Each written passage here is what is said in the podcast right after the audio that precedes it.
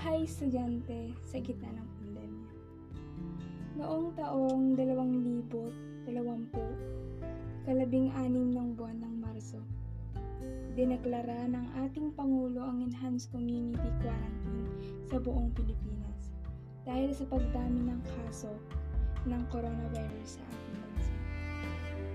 Wala akong alam sa quarantine at alam kong kayo din.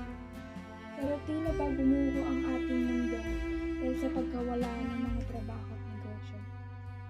Sabi ko sa mga oras na iyon, paano ng aking pag-aaral?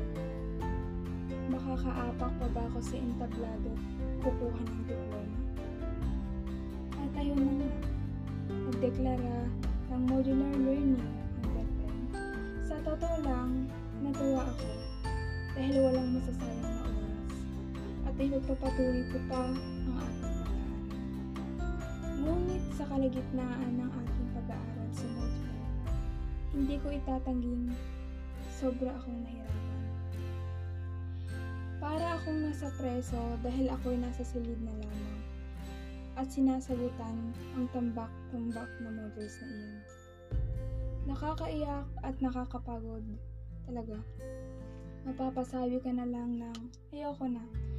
Ngunit nakita ko ang aking mga kaklase at porsigido sa pag-aaral.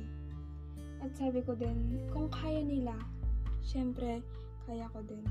Isinabay ko ang dasal sa pagsagot sa aking mga modules.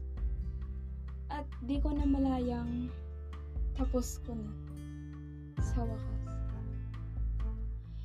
Siguro itong pagsubok na ito ay ginawa ng Diyos upang masukat ang ating tatag.